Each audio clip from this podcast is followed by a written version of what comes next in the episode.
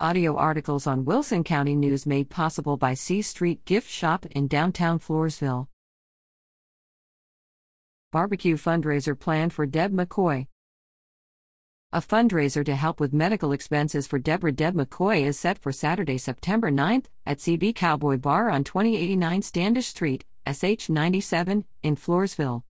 Enjoy barbecue chicken and sausage plates for $15 per ticket.